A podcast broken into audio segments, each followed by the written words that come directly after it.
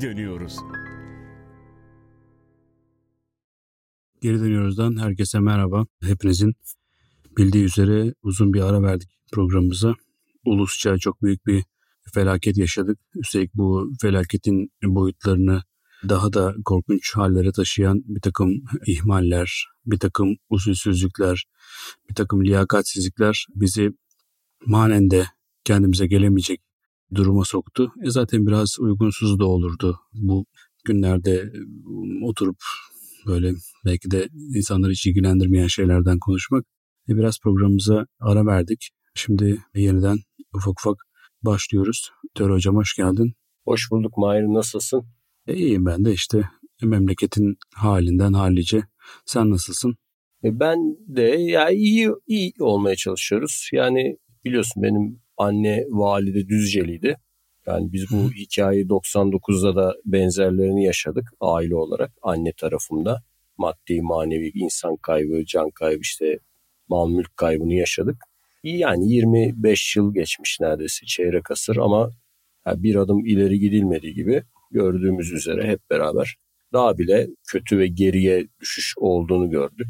Yani en azından o zaman insanlar birbirlerine daha çok sahip çıkıyorlardı. Şimdi bir de bazı böyle gereksiz toplumsal yarılmalar, ayrışmalar, senin yardımın benim yardımımı döver falan gibi gereksiz şeylere de şahit olduk. Ama tabii bir yandan da bunlardan ders çıkarmak gerektiğini gene tekrar ederek insanlarımızın acılarını paylaştığımızı buradan herkese duyurmuş olalım. Başsağlığı diyelim, geçmiş olsun dileyelim. Bir daha böyle bunlar tekrar etmesin diye temenni de bulunalım. Çok çok doğru söylüyorsun hocam. Aynı şekilde ben de yakınlarını kaybedenlere başsağlığı diliyorum. Bu belayla hala mücadele etmek zorunda olan soğukta, açıkta, evsiz, barksız, imkansız, yakınlarını kaybetmiş halde hayata tutunmaya çalışan insanlara hem geçmiş olsun diyorum hem de bir an önce sorunların çözülmesini ve bütün sorumluların adil bir şekilde yargılanıp ceza almasını diliyorum. Senin gazete duvardaki yazını okudum. Şu deprem ve jeolojiyle ilgili yazdığın. Onu okurken de yine aynı şeyi düşündüm. E, dilerim bu hesap mahşere kalmaz. Dilerim bir an önce e, sorumlular bu işten mahkum olurlar. Dilerim e, cezalarını çekerler. Şimdi hocam belki çok eğlenceli bir havada değiliz. Belki çok eğlenceli bir bölüm olmayacak ama e, yine de bugün o, biraz oryantalizm konuşalım dedik. Belki biraz kafamız da dağılır. Oryantalizm deyince tabii Edward Said'den bahsetmemek çok büyük eksiklik olur. Yani oryantalizmin bir e, siyasi mesele olarak ele alındığı belki de ilk eseri ortaya koyan Filistin asıllı bildiğim kadarıyla değil mi hocam? Filistinli Hristiyan bir Arap ama İngiliz olduğunu biliyorum. Edward Said aslında Lübnanlı. Hı hı. Aile olarak e, bildiğim kadarıyla Maruni diye hatırlıyorum ya da protestandı hı hı. galiba. Şimdi onu hatırlamıyorum hı hı. ama Lübnanlı. Filistin'de bir dönem gene yanlış hatırlamıyorsam lisede mi ortaokulda mı bir dönem okumuş. Yani Hı-hı. aslında Filistinli olarak tanınıyor ama Filistinli değil. Ama kendisini hep böyle kabul etmiş. Yani kendisini Hı-hı. o yani çok da uzak olmayan bir coğrafyanın insanı olarak yani neticede Lübnanlı olmakla Filistinli olmak arasındaki ayrım ne boyuttadır o da ayrı konu. Ama yani Orta Doğu'da çok yıllarını geçirmiş biri değil. Yani Amerika'da Hı-hı. galiba akademik hayatına devam ediyordu. Hı-hı. Şimdi biraz Edward Said'in e, oryantalizminden bahsedelim. Yani e, oryantalizm her zaman bilinen bir tırnak içinde akademik disiplin olarak varlığını sürdüren e, bir şeydi. Bir arayış, bir e, doğuya dönük merak, bir heves, bir heyecan e, olarak her zaman varlığını sürdüren bir şeydi ama herhalde bunun e, siyasi ve böyle emperyal emellere hizmet eden e, bir siyasi açılım olduğu fikrini bize ortaya koyan Edward Said oldu. Bize biraz Edward Said'in oryantalizminden, onun oryantalizm tarifinden bahseder misin? Yani oryantalistleri konuşmadan önce onu bir konuşalım isterim. İşte oryantalizmin geniş ve dar anlamları var. Birinci anlamı aslında geniş anlamı yani daha eski köklü anlamı doğuya ait çalışmaların toplamına, bakış açılarının ve çalışmaların toplamına verilen bir isim. Doğudan kast tabii Doğu Akdeniz çevresi daha çok. Yani kitabı mukaddes geleneğine göre yakın doğu denilen böyle Hristiyanlığın, Museviliğin vesairenin ortaya çıktığı, ilk medeniyetlerin ortaya çıktığı bölge, verimli hilal, Mısır bölgesi. Yani yakın doğu denilen bir dönem Ön Asya ve işte Kuzey Afrika denilen bölge. Orient yani Latinceden geliyor. Oryantalizm... Hocam buraya bir parantez açabilir miyim? Orient Tabii. Latinceden geliyor dediğin noktaya. Orient Latince'de oriri diye bir e, fiilden geliyor. E, aslında şey demek yani güneşin doğuşundan kasıtlı yükselmek, e, doğmak demek kaynaklanmak gibi bir anlamı var. Hatta bugün orijin, orijinal sözcüğünün kökü de bu fiil. Orient o yüzden yani doğu, doğudan kasıtlı yani güneşin doğduğu taraf anlamında kullanılan bir kelime. Parantezi kapatıp sözü tekrar sana bırakıyorum. Ya geniş anlamıyla doğu üzerine araştırmalar. Yani bunu işte şarkiyatçılık hani Osmanlı'da karşılığı yani oryantalistin karşılığı da müsteşrik değil mi? Hı-hı. Böyle yani evet evet müsteşrik. Yani şark bilimci. Yani bir bilimsel anlamı var ve de dediğin gibi daha dar. Yani Edward Said de özellikle tanınan siyasal anlamı var. Yani oryantalizm aslında da şu da karışıyor. Yani oryantalistler hep şey biliniyor işte böyle emperyalizmin ajanları, sömürgecilerin işte e, piyonları, buraları işte böyle politik amaçlarla dolaşan tipler aslında çoğu doğuya da hayran bunların. Yani oryantalist denince şimdi akla böyle doğuyu küçümseyen, batıyı yücelten, batıdan doğuya bakarak doğuyu yani hakir gören insan tiplemesi kafaları yerleşmiş ama aslında oryantalistlerin çoğu tam tersine, tam aksine aşırı derecede doğuya hayran. Doğu kültürüne böyle tutkulu, doğunun gelişmesini, batıllaşmasını istemeyen, modernleşmesini istemeyen, yani o kendine has özgü yanlarının kaybolmasını istemeyen bir bakış açısını yansıtıyor aslında. Bizde en tanınmış oryantalist aslında Pierre Loti'dir. Herhalde hı hı. E, bizi dinleyenler de burada hani bilenler biliyordur. Bilmeyenler de internetten araştırsın. Nazım Hikmet'in Pierre Loti'ye atfettiği seslendiği bir şiiri vardır. Çok meşhurdur o değil mi? Nasıl diyordu orada? Esrar, tevekkül, kısmet, kafes, han, kervan, şadırvan, gümüş tepsilerde raks eden sultan, mihrace han, padişah, bin bir yaşında bir şah. İşte öyle minarelerden sallanıyor sedef nalınlar, işte ayakları kınalı kadınlar, gergef dokuyor, rüzgarlarda yeşil sarıklı imamlar ezan okuyor. İşte Frank şairinin gördüğü şark diye devam eder, eleştirir. Yani aslında oryantalistin kafasındaki doğu böyle büyülüdür yani, sihirlidir, efsunludur. Uçan alılar, nargileler, cariyeler, işte haremler, hamamlar dolu bir memlekettir ve oryantalist onun hiç değişmesini de istemez. Yani hep öyle kalsın. O büyülü havası bozulmasın modernleşmesin, gelişmesin, değişmesin ister. E, sanatta da tabii yansıması var. Yani oryantalist ressamlar kuşağını düşünsene yani o Fransız ressamlar işte ne bileyim böyle böyle cariyeler, Türk hamamı, siyahi köleler, işte halılar. Tabii canım böyle uçan halılar, halı satıcıları. Bir de böyle şeydir hepsi böyle baygın yüzlüdür. Gözleri böyle ifadesiz bakar. Sanki zaman donmuştur hareket yoktur. Herkese böyle bir uyuşturucu çekmiş gibi, afyonlanmış gibi bir hal vardır böyle. İfadeler böyle şeydir. Köle kadınlar çok mutludur mesela. O cariye haremdeki kadınlar böyle üzgün değildir. Tam tersine işte böyle eğlenirler. Ellerinde müzik aletleri, dans ederler. Erkekler böyle bir uyuşukluk içindedir. Sokaklarda böyle dilenciler. Bir de arka planda hep şey vardır. Böyle zamanın akmadığını, durduğunu yansıtan ama binlerce yıllık bir geçmişe de sahip olduğunu hissettiren döküntü binalar vardır böyle arkada. Yani mesela halı tüccarı halı satar. Eski böyle sütunlar, minareler içerisinde eski Mısır'ın, Mezopotamya'nın anıtları arkada durur. Bir köşede kırk bir heykel vardır. Arkada piramit gözükür. Çok eski bir cami ya da medrese ya da şadırvan vardır. Sıvaları dökülmüştür ama. Yani onların hepsinin eski olduğu, döküntü olduğu, ne bileyim bakıma muhtaç oldu. Yani eskimiş bir zamanın donduğu bir anı yakaladığını hissettirir ressam bize. Bu tabii biraz da bu e, hem küçümseme ama hem de hayranlık yani hem aşk hem nefret ilişkisi diyebiliriz. Bunlar doğuya, doğu dillerine, doğu kültürüne, dinlerine, adetlerine falan da hayran insanlar. Yani şey de istemezler. Ne bileyim kadınlar modernleşsin istemezler. Çalışma hayatına girmesini istemezler. Kıyafetlerin değişmesini istemezler çoğu bu şarka gittikleri zaman, doğuya gittikleri zaman doğulular gibi giyinir. Gerek olmadığı halde. Yani üstlerine başlarına işte o kıyafetleri giyerler. Büyük bir keyif alırlar bundan.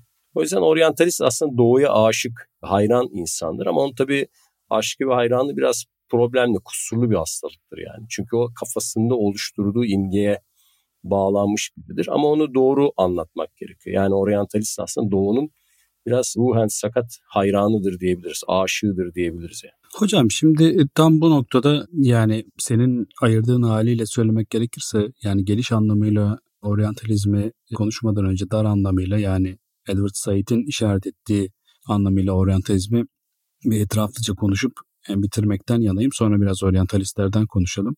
E, şimdi Said'in görüşünde haklı taraflar var ama bu görüşün biraz abartılı olduğunu düşünüyorum diyen tarihçiler de var. Örneğin Bernard Lewis bunlardan biri. O buna karşılık bir Yunan analojisi e, sunarak diyor ki yani bu oryantalizmin sadece emperyal arzularla doğuyu merak etmek olduğunu düşünmenin şöyle bir sakıncası var. Eğer bunun şeyden farkı yok. Yunanlılar dışında kimse eski Yunan, antik Yunan tarihi çalışmasın e, demekten bir farkı yok diyor. Bu bunun da haklı tarafları var bence. Said'in fikri genel olarak Batı'nın emperyal hedeflerini haklı çıkarmak için Doğu'yu kendi kurguladığı bir yapı içerisinde sakil, e, miskin, geri kalmış, cinselliğe düşkün, ilkel e, heves ve e, heyecanlara tutkun ama bir yandan da e, hiçbir değişime, herhangi bir uğraş uğrunda çaba harcamaya hevesli olmayan, gönüllü olmayan donuk topluluklar olarak resmedilmiş Doğullar genellikle. E bununla birlikte tabii yani bunun emperyalizmi doğrulayan, e, emperyalizmi tırnak içinde haklı çıkaran bir paradigmaya dönüştüğünü söylüyor Said. Yani e, şöyle bir şey, bu ülkelerde zaten ilerleme yani herhangi bir terakki kaydetmek mümkün değil. E, bu ülkelerde terakkiyenin ancak e, batıdan müdahaleyle, batıdan enjeksiyonla olabileceği görüşü var. Ve batılıların doğuyu keşfetme, doğuyu arzulama, doğuyu böyle kendi fantazilerince resmetme hevesinin arkasında aslında bu niyet var baştan sona gibi bir ima var Said'in e, anlatısında. Yani e, Batılıların Doğullara bakışında da böyle bir şey var. Kendi ahlak tırnak içinde söylüyorum bunu yine kriterlerine uymayan bir toplum yapısının daha baştan yanlış olduğu fikri e, var. Bir de doğuyu anlayamadıkları için diyor Said. Onlar Batılılar doğuyu bir fantazi olarak kurguluyorlar ve bunun aslında yani bunu bunu yapan niyetin altında yani bilincin derinliklerinde kendi haklılığını görüyor olması var diyor. Yani bu işte bahsettiğimiz bu sakalet, miskinlik, cinselliğe düşkünlük, bağnazlık, efendime söyleyeyim, e, değişime kapalılık falan filan gibi şeyler. E, evet bunlar doğuda var ama doğu tamam bunlardan ibaret bir şey de değil öte yandan. Hani yani bu sadece yani ne öyle ne böyle demek daha doğru herhalde. Peki sence oryantalizmin derdi biraz da yani Said'in görüşlerinden hareketle soruyorum bunu. Oryantalizmin derdi sence gelinen noktada yani günümüzde sadece İslam dünyası mı? Hayır canım. Oryantalistlerin zaten Edward Said'e dönük en büyük eleştiriler arasında Robert Irwin'in bence muazzam bir kitabı var. Oryantalistler ve Düşmanları diye. Orada yani Said eleştirileri arasındaki en iyi kitaplardan biri. Said'in sadece siyasi oryantalizme odaklanıp bu işi e, bilerek daralttığını ama bunda bir hata olduğunu söylüyor. Yani mesela Alman oryantalizmin hiç değinmediğini, Ruslardan hiç bahsetmediğini, 1500'lerde 1600'lerde oluşmuş yani daha ortada emperyalizm yok bir şey yok. Daha Avrupa'nın üstünlüğü bile yok bir akımdan bahsediyoruz. Ki ilk bunun öncüleri gerçekten kişisel meraklarla giden. Çoğunun böyle şey görevi de yok. Hani bazıları tabii daha sonra ne bileyim büyük elçi falan sıfatıyla geliyorlar. Ama aslında ilk gelenler falan tamamen zengin çocukları, aristokrat çocukları, merak için, arayış içinde olan tipler. Mesela bunlardan bir tanesi o Fransız oryantalizmin kurucusu Postel falan. Çok enteresan tipler zaten. Ve bu merakın tam senin söylerken aklıma geldi. Hani iki doğu kabul ediyorlar. Bir çok dindar, çok tutucu, çok katı dini yasalarla yönetilen bir doğu var kafalarında. Bir de bunun tam zıttı, tam böyle işte doyumsuz bir cinsellik, işte sürekli bir işte ah, e, harem ortamı, işte cariyeler, köle pazarlarını satılan çıplak kadınlar vesaire. Tam da tersi bir imaj var yani. Hani ortası yok, arası yok. Gerçek olan bunun içinde yok. Şu örneği veriyor İrvin. 1500'lerde bu işte matbaayla beraber ilk kitaplar basılmaya başlandığında birçok yayın evi kurulmuş Avrupa'da. Bunlar Arap İslam klasiklerini basıyorlar, satıyorlar. Şimdi diyor ki bir yayın evi diyor işte İbni Rüştü, Farabi falan basmaya başlamışlar. Medici yayın evi diye bir yayın evi. O ünlü aileyle bağları var mı bilmiyorum. Hı-hı. Neyse bu kitapların hiçbiri satmıyor. Yani kimse ne İbni Rüşd okuyor ne Farabi okuyor ne bir şey okuyor. Bu yayını bir bu programı 7 kitap e, bastıktan sonra 7 farklı kitap bastıktan sonra sona erdirmiş. Şeylerden bahsediyorum yalnız. 1560'lar 70'lerden falan bahsediyorum. Bu yayın evi ve benzeri yayın evlerinin bastığı iki kitap diyor inanılmaz derecede sattı diyor. Kapış kapış. Yani defalarca baskılar yapıldı işte Orta Fransa'da şeyde o Rönesans erken modern Avrupa'sında. Bunlardan biri Kur'an'dı diyor. Yani Kur'an muazzam satmış yani Avrupa'da o 16. yüzyılda. Çünkü kilisenin sürekli kötülediği, karaladığı yani karanlık bir kitap olarak lanse ettiği bir kitap.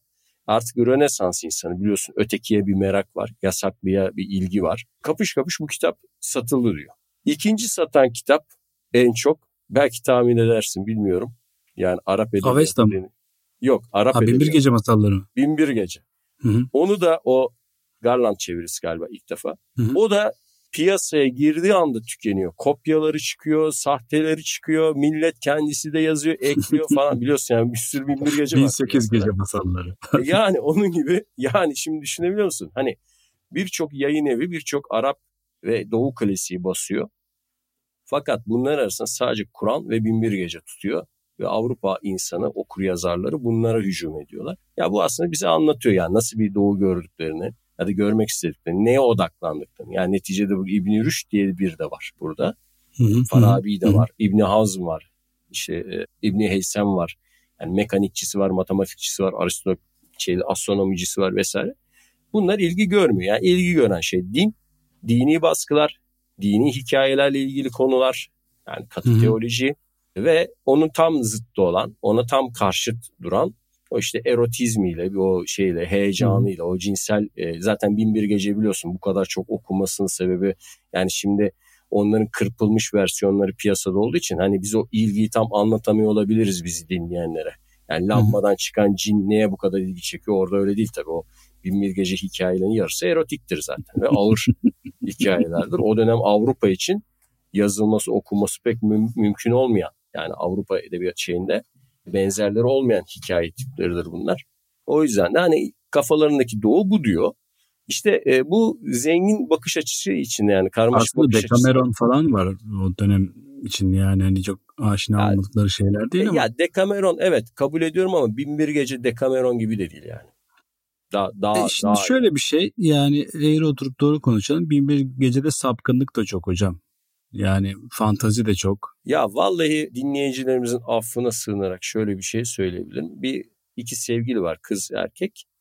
Kız bir gün diyor ki ya hep diyor sen diyor böyle e, ben bir kere de ben erkek rolüne girsem nasıl olur diyor. Böyle bir masal var mesela. Yani hı hı. o yüzden e, Binbir Gece'deki döneme ya bir Avrupalı'nın hayalini kuramayacağı derecede şey var. Tabuların kıran hikayeler var ilgi çekmesinin en büyük sebebi de bu. Zaten Batılılar o zaman doğu şey olarak görüyorlar. Hristiyan ahlakının e, günah gördüğü, yasakladığı yani cinsellikten mesela zevk almak Hristiyan ahlakına hoşa gitmeyen bir şey. Hı hı. Halbuki İslam hukuk, fıkhında, İslam dünyası normal bir şey yani. Nikahlı olduktan sonra bir sorun yok. Yani o İslam'ın odaklandığı konu meşru ilişki kurulması. Yoksa hani cinsellik İslam için korkulan, kaçınılan, hakir görülen, kötü görülen bir şey değil. Onun sadece meşru olması isteniyor. Ama mesela şeyler Müslümanlar hiç evlenmeyen rahipleri anlayamıyormuş. Binbir Gece'de bir hikaye var. Bir Bizans prenses bir Müslüman erkeğe kaçıyor. Ailesi de onu geri almaya çalışıyor. Yani o diyor ki kız ne yani diyor beni bir manastıra kapatıp diyor hayatı boyunca hiçbir zaman diyor cinsel ilişki kurmayan rahiplerin arasına mı teslim edeceksiniz? Ben diyor bir kadının ve kadınlığımı yaşamak istiyorum diyor. Doğuda diyor bu özgürce yaşanıyor diyor gibi böyle hikayeler var. Yani Batılı'nın gözünde o zaman Doğu'nun bu kadar fantastik görülmesinin bir sebebi de Batı'nın bu konulara çok katı yaklaşıyor olması. Yani 1400'lerden bahsediyoruz, 1500'lerden.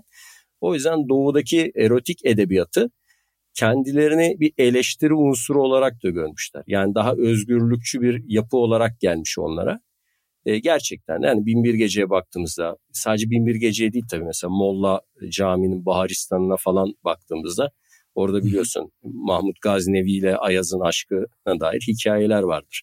Yani Ayaz o kadar güzelmiş ki e, bir gün hamamda onu yıkanırken görüyor işte Gazneli Mahmut. O kadar güzeldi ki Ayaz diyor onun güzelliğinden duvarlar eridi diyor. E, Mahmut onun güzelliğini önce bayılıyor mesela gibi. e şimdi bu Baharistan'da geçen bir hikayedir. E bunlar Avrupa için o dönem yazılması ya da düşünülmesi işte çok kural dışı olan şeyler, hikayeler. O yüzden bunlara çok büyük de bir ilgi var. Hocam bir de biraz e, oryantalistlerden de konuşalım istiyorum. Şimdi bugün durduğumuz yerden geriye dönüp baktığımızda oryantalistleri çok katı bir çizgiyle olmasa da iyi oryantalistler ve kötü oryantalistler diye ayırabiliyoruz galiba. Yani en azından niyet ve sahipleri itibariyle. Şimdi benim gözlemlediğim kadarıyla oryantalistlere dönüp baktığım zaman yani çok bilindik bir takım oryantalistler üzerinden bunları söylemek mümkün tabii ama e, bahsetmiştim ben bir işte TÜBİTAK projesi için Fransız ya da Fransızca yazmış seyyahların seyahatnamelerini çeviriyorum. Böyle 1500-1600'lerden itibaren Anadolu'ya gelmiş. Yani çoğunda böyle adsız seyyahlar yani Avrupa'da bilinen tanınan ama bizim bilmediğimiz isimler. Ve genel olarak böyle bir Türklere ya da çok aslına bakarsan Türk Rum diye de pek ayırmıyorlarmış. Anadolu insanlarına yani Osmanlı insanlarına bakışlarından e, buraya buraya geldikten sonra işte ne bileyim bir yerde karşılaştıkları bir harabe ile ilgili 3-5 kelam edişlerinden falan filan işte bunlar cici oryantalistler mi yoksa tükaka oryantalistler mi bunu ayırmak mümkün olabiliyor artık. Ama şimdi şöyle bir şey gözlemliyorum. Bir grup oryantalist var. Onlar hakikaten böyle doğuya, doğunun kültürüne, doğunun bu gizemli, oryantalizmin gizemli diye tarif etmeyi sevdiği evrenine e, karşı çok hayranlar. Hatta aralarında Müslüman olanlar var. İşte bu şiirlere tutkun olan insanlar var. Bu edebiyata, bu dillere tutkun olan insanlar var. Bunlar gerçekten kendilerini Doğu dünyasına vakfetmiş insanlar ve Doğu'nun batıya taşınmasına da ciddi faydaları olmuş insanlar. Bir grup oryantalist de var. Bunlar işte o kötü tükaka oryantalist dediklerim. Ağırlıklı olarak Edward Said'i haklı çıkaracak faaliyetler içerisinde bulunmuşlar. Yine yine aşıklar bu arada. Yani mesela bu bizim işte her zaman konuşmayı çok sevdiğimiz Arabistanlı Lawrence meselesinde yani Lawrence o kadar iyi Arapça biliyormuş ki yani böyle yani Kur'an tefsir edecek kadar e, Arapça bildiği söyleniyor. Arapçası, Farsçası ve Türkçesi mükemmel düzeydeymiş. Hem de yani şöyle bir Arapçadan bahsediliyor. Örneğin sen de çok iyi bilirsin Irak'ta konuşulan Arapça ile Suriye'de konuşulan Arapça birbirinden farklı Arapçalardır. Hatta yani birbirleriyle anlaşma ihtiyacı duyduklarında fasih Arapça konuşurlar. Yerel lehçeleri de çok iyi konuşuyormuş. Yani boydan boya, kabileden kabileye değişen farklılıkları, o dilsel e, numaraları da çok iyi e, çözen bir adammış. Yani bu sadece ya biraz Arapça öğreneyim de şu İngiliz İmparatorluğuna ajanlık yapayım diye yapılacak bir şey değil. Yani bu adamlar aşıklar bu işe kardeşim. Keza bu Endonezya'da ayaklanmalar çıkaran bir şey var. Orientalist sen bilirsin belki de Hollandalı. Yok o tarafı bilmiyorum ben. O, yani ee, yakın doğu dışındaki şeylerini bilmiyorum ama ama yani Hani iyiler, kötüler e, hepsi şeyde iyiler. Yani mesela 8-9 dilden az bilmiyorlar. Arapça, Süryanice, İbranice, Yunanca, Latince. Zaten bunların hepsi Avrupa'da klasik Yunan Latin eğitimi alıyorlar. O Allah'ın emri yani. Yunan Latin eğitiminden geçiyorlar. Sonra kitabı mukaddes merakı, yani kitabı mukaddesi kendi dilinden tam olarak okuyalım diye işte İbranice'yi başlıyorlar. İbranice öğrenmişken Aramice öğrenelim diyorlar.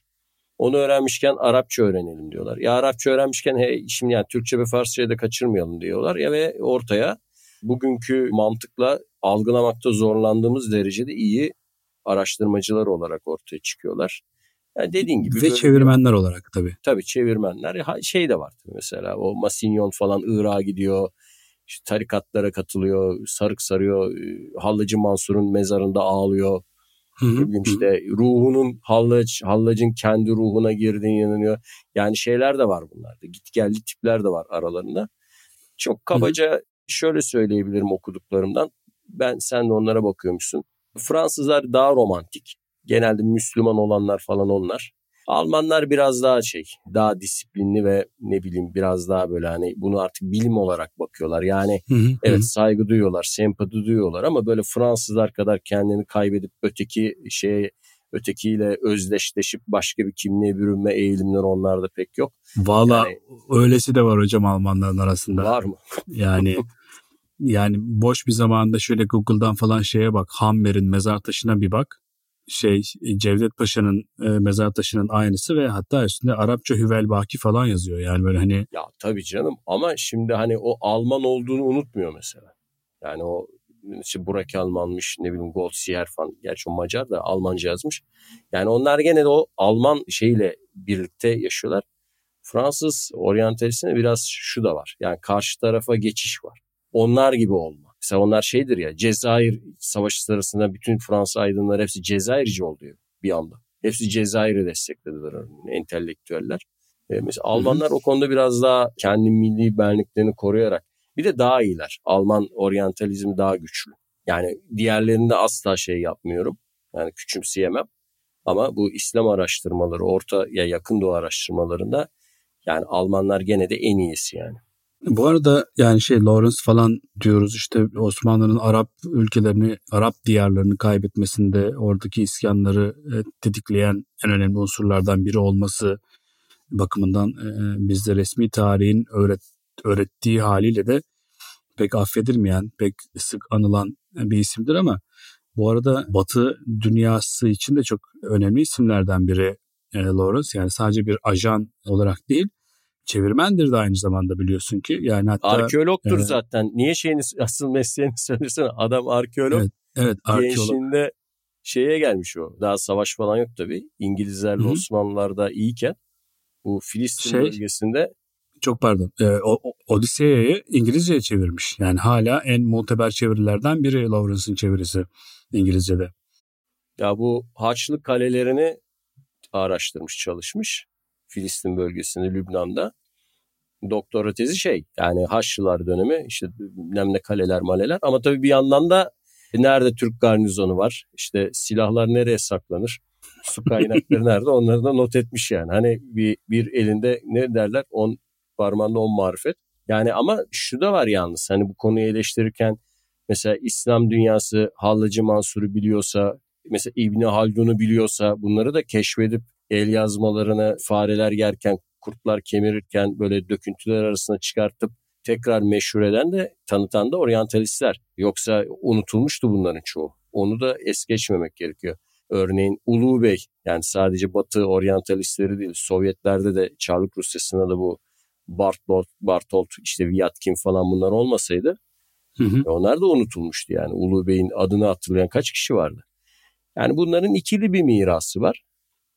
Ki 19. yüzyılda artık sadece böyle masal peşinde koşmuyorlar. Yani İslam dünyasındaki bütün o düşünürler, filozoflar, matematikçiler falan araştırıp yayınlamaya başlıyorlar. Yani şeyden çıkıyor artık iş.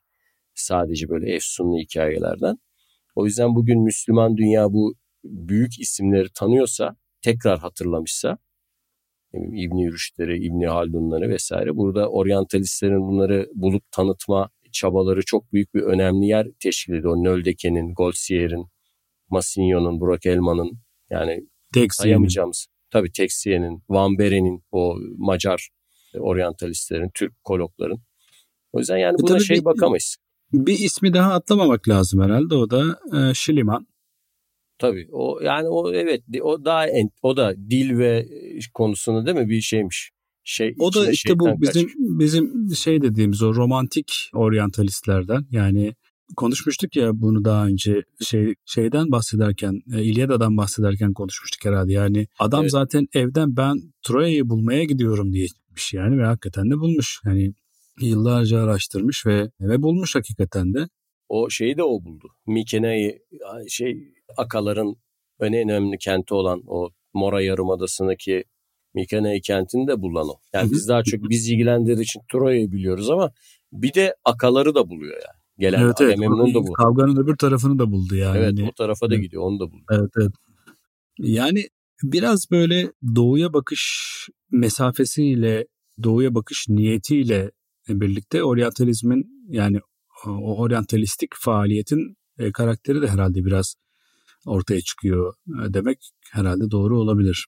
Ya işte orada Said'e şöyle bir eleştiri yöneltilebilir Edward Said'e. Yani bu boyuta hiç değinmeden tamamen olumsuz bir atmosfer çiziyor ve yani bu insanların doğunun tarihini ve kültürünü ortaya çıkarmaktaki katkılarını ne bileyim işte Şampolyon'un hieroglifleri çözmesinden o Asur'da kazı yapan kuşak var ya Bottalar falan hı Fransız arkeologlar. Onların çivi yazılarını işte Rawlinson'un falan çivi yazılarını çözmesi, sökmesi.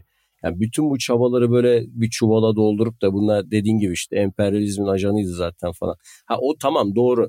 Rawlinson mesela şey İngiliz ordusunun İran ordusunu modernleştirmek için yolladığı bir görevli ve asıl görevi bu Bahtiyari aşiretlerin isyanlarını bastırmak. İran-Irak sınırındaki adamın asıl görevi bu. Hı. Ama adam kişisel notlarından okuyorsun. Ya Allah kahretsin diyor şu isyan bir bitse de diyor bir an önce diyor bir Histun'daki o yazıtları kopyalamaya devam etsem diyor. Yani adam için o res, resmi görev bir çile yani. Bir an önce ve 10 hocam, metre 15 söyle söyle. Hocam ben de şey e, şimdi bu yakın zamanda çevirdiğim seyahatnamelerden birinde Delaborde diye bir Fransız bu Anadolu'daki harabeleri gezip e, tek tek hepsinin resimlerini e, yapıyor. Şey diyor köylülere para veriyor hayvanlarını çeksin diye. Yani bir antik kent işte böyle Salamis falan artık neresiyse bir yer. Bir antik kent hani o kadar kaderde terk edilmiş durumda ki resmini yapacak. Hayvanlar, işte inekler, koyunlar bilmem neler falan filan var diye hani göremiyorum her yere diyor. Köylere para veriyor hayvanlarını çeksin diye falan hani yani bu e, oryantalistlerin hani ne niyetle gelmiş olurlarsa olsunlar hani iyi tarafından bakınca bize bir sürü faydaları da oldu yani. O hala onların çizdiği o şeyler, gravürler, şunlar bunlar işte o eskizler falan sayesinde oraların eski hallerini bilmem görüyoruz. Ya elbette işte o bugün bununla hani övünüyoruz. Bu insanlara da kızıyoruz. Ya kızılacak yanlarına gene kızmaya devam edilebilir. O bir mesele değil yani ama işte diyorum ya 15 metre kayanın şeyine iskele kurmuş kopyalayabilmek için. Şöyle değil yani kopyaladığı çivi yazıları hemen böyle insan şeyinde değil yüksekliğinde değil. İki defa falan düşüyormuş ve düşse ölecek yani kesinlikle. Bunları ki biliyorsun bunların çoğu da ölüyor. Yani E, bu Nibehu'nun meşhur bir Hindistan yolculuğu var ya. Yani 7-8 kişi çıkıyorlar yola. Botanikçi var yanında işte tarihçi var işte o zaman arkeoloji yok da işte eski eser koleksiyoncusu falan. E biri koleradan ölüyor, biri tüfüsten ölüyor, biri vebadan ölüyor, biri işte yiyeceklerden güneş çarpmasından ölüyor falan. Onlar için zor bir coğrafyada zaten. Evet, ben evet. kazıya gitmiştim 17 yaşındayken Mersin'de Kilise Tepe kazısına. Mersin biliyorsun zaten çok sıcak bir yer ve de biz Hı, Temmuz hı. ayındaydı kazı. Açık alandaydık. İngiliz ekibiyle gitmiştim ben o Cambridge Üniversitesi'nin bir ekibine gitmiştim. Yani tamam ben de zorlandım yani. Hani ben de neticede alışık değilim Mersin'in, Akdeniz'in o sıcağına. Ama Marmara. İngilizler baygınlık geçiriyordu sürekli. Onlar yok onlar yaratığa döndü. Yani, yani, yani yüzleri değişti. Dudakları hepsi Angelina Jolie gibi oldu dudaklar çatladı. Sabahtan akşama kadar krem sürüyorlardı. Gece sivrisineklerden uyuya... Ya şimdi mesela bizi de sivrisinek sokuyordu. Kaşınıyorduk. Ama onları sivrisinek soktuğu zaman hastanelik oluyorlardı mesela çocuklar. Hı hı. İshal oldular, güneş çarptı birini. Ya uyuyamıyorlardı, yiyemiyorlardı. Şeyden yiyecek geliyordu, konserve yiyecek getiriyordu. yerel yerel şeyleri yiyemiyorlardı. Bu benim çevirdiklerimde en çok şikayet ettikleri şey e, sokaklarda serbest halde dolaşan köpekler olması. Çünkü onu asla evet, anlayamıyorlar. Çok, çok kızıyorlar. Çok, şaş- evet. çok şaşırıyorlar yani bu köpekler. Kedi işte, köpek her taraf. Evet. Bilmem nereye gittik yine köpek var. Bunların sahibi kim diye sordum. Allah dediler falan diyor mesela. Böyle hani şey. e, bir de şeyden çok şikayet ediyorlar. Kadınlar ve çocuklar e, bunların yabancı olduğunu anlayınca kadınlar arkalarını dönüyorlar. Çocuklar da taş atıyorlar. O yüzden bunlar da böyle bir gittikleri yerde tuhaf hissediyorlar zaten yani. Hani buna rağmen bütün Anadolu'yu dolaşmış adam yani. Hani kafasına taş atıyorlar işte köpekler saldırıyor yok işte Türkmen boyları saldırıyor bilmem neler oluyor falan filan böyle bin türlü bela geliyor başına ama yine de inatla işte bilmem atıyorum mesela niyeti Urfa'ya gitmek Urfa'ya kadar gidiyor adam yani. yani yürüye yürüye falan gidiyorlar hem de yani. Hocam. Ya bunlardan daha cesur ve deli olanları tabii Van Beri'ydi galiba o Buhara'ya kadar gidiyor artık Müslüman kılığına giriyor. Sakalı Hı-hı. falan bırakıyor zaten ve şeyi de topluyor.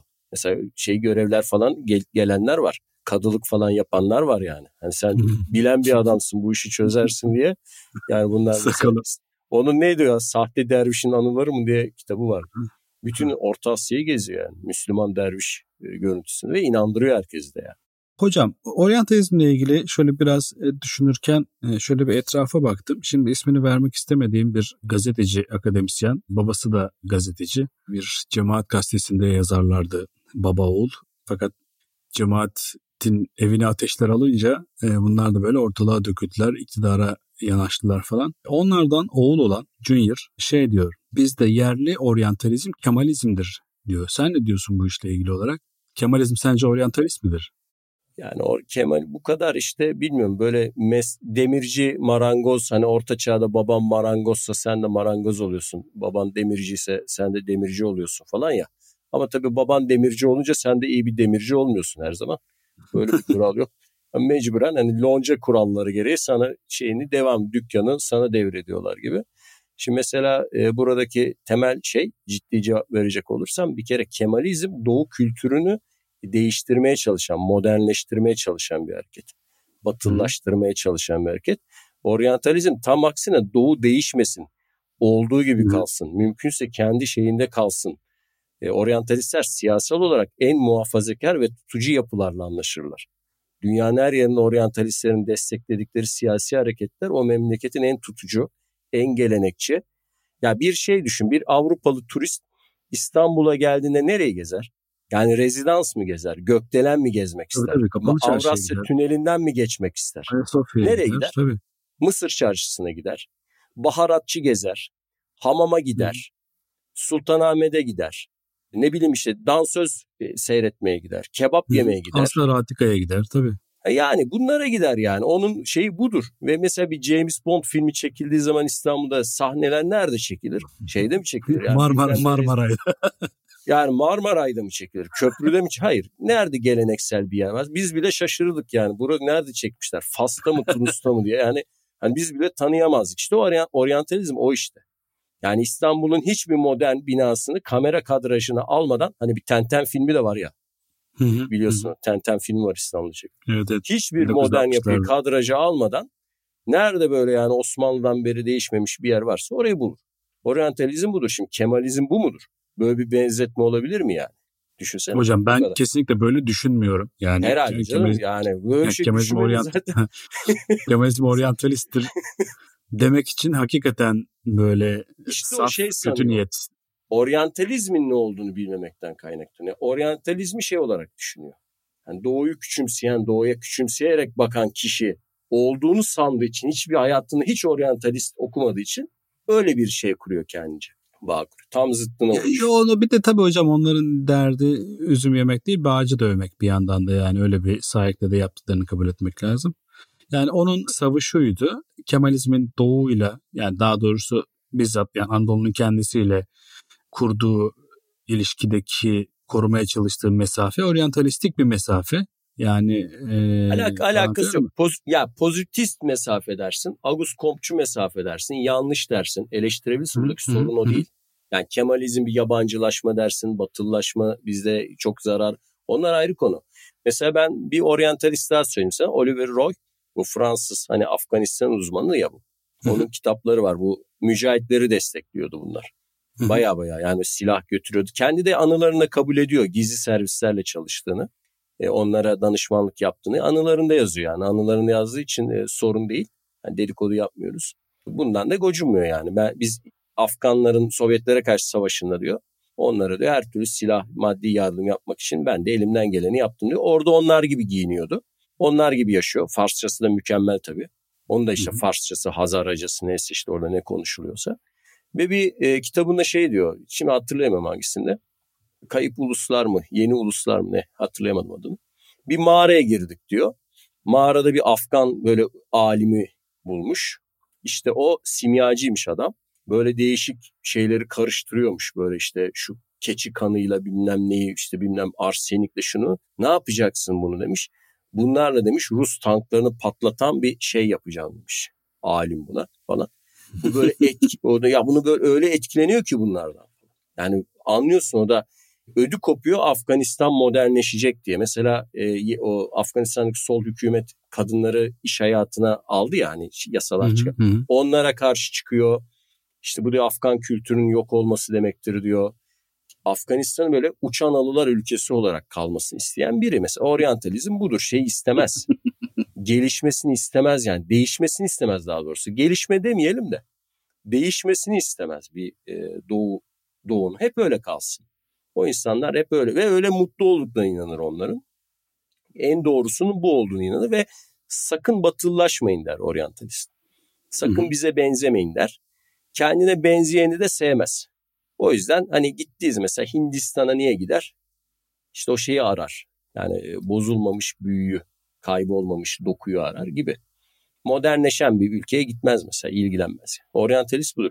Bunlar iyidir, kötüdür ayrı konu. Ama bir modernleşme projesiyle oryantalizmi yan yana getirmek bilmiyorum işte babadan oğula böyle bazen her şey e, aktarılmıyor diyelim. E, öyle kapatalım. Hocam onun babasını da sevmezdik ya. Öyle öyle Ya yani. bilmiyorum. Bazen ama babalar hani kendi yokluktan geliyorlar. Kendi babası kendi halinde biriyken en azından gidiyor hani bir aşamaya varıyorsun. E çocuk için bir şey, o şey önü daha böyle şüpheli oluyor geldiği nokta. Gene babanın bir başarısı az çok vardır. Neyse hocam onları da gömdükten sonra artık programımızın sonunu bağlayalım böylece. Ee, uzun bir aradan sonra yeniden e, bir araya geldik. Bu bölümden sonra bir sonraki bölümümüz büyük ihtimalle yine bir videocast olarak aynı zamanda YouTube'da da yer alacak. Bunu da böylece duyurmuş olalım. E, çok güzel yorumlar geldi bu arada şeye videolu bölümümüze. Bilmem dikkatini çekti mi? Evet ama o güzel yorumlar gelen bir sayfada herhalde şu an erişim sorunu yaşanıyor gene bizden olumlu bahseden ve ara sıra andığımız bir sayfada ha, değil mi? Evet, Açın... evet, evet, evet. Ekşi Söz, Ekşi Söz'de evet. erişim e, engeli varmış hala devam ediyormuş. E, ben de sosyal medyadan görüyorum bunu. Yani, yani onlar o bir bu arada ona da değinmiş olalım. Yani e, Evet evet ya ya bu çağda hala internet sitesi yasaklamak falan böyle ya bunlar nasıl fantaziler ya? Ve oradaki komik olan şey yani onların dalga geçmek için, alay etmek için, e, mizah, o, gülmek için koydukları e, bazı maddelerin başlıkları sanki onlar onları savunuyormuş gibi lanse edilip şikayet edilmesi. O da çok, ya bir, bir sözlük neticede. Sözlük maddesi. Demek ki bu kimdi ya? Türk argo sözlüğünü yazan meşhur. Hulki, Hulki, Hulki Altunç. Yani düşünsene. Hani onu, ha şey, Develli olanınkini mi diyorsun? Tabii tabii onu diyorum. Onun argo sözlüğündeki madde başlıklarından yola çıkarak yani ne terbiyesiz adammış bu demek gibi bir şey yani. evet, evet aynen öyle. Aynen öyle. Neyse hocam yani durum böyle. Haftaya yeniden görüşmek üzere. Ee, sana ve dinleyicilere veda ediyorum. Senin söylemek istediğin bir şey var mı? Ben de herkese sağlıklı günler diliyorum. Mutlu günler diliyorum. Teşekkür ederim hocam. Bizi dinleyenlere de teşekkür ederiz. Bir aksilik olmazsa yeniden görüşmeyi, yeniden buluşmayı, sohbet etmeyi dileriz. Hoşçakalın, sevgiler, selamlar.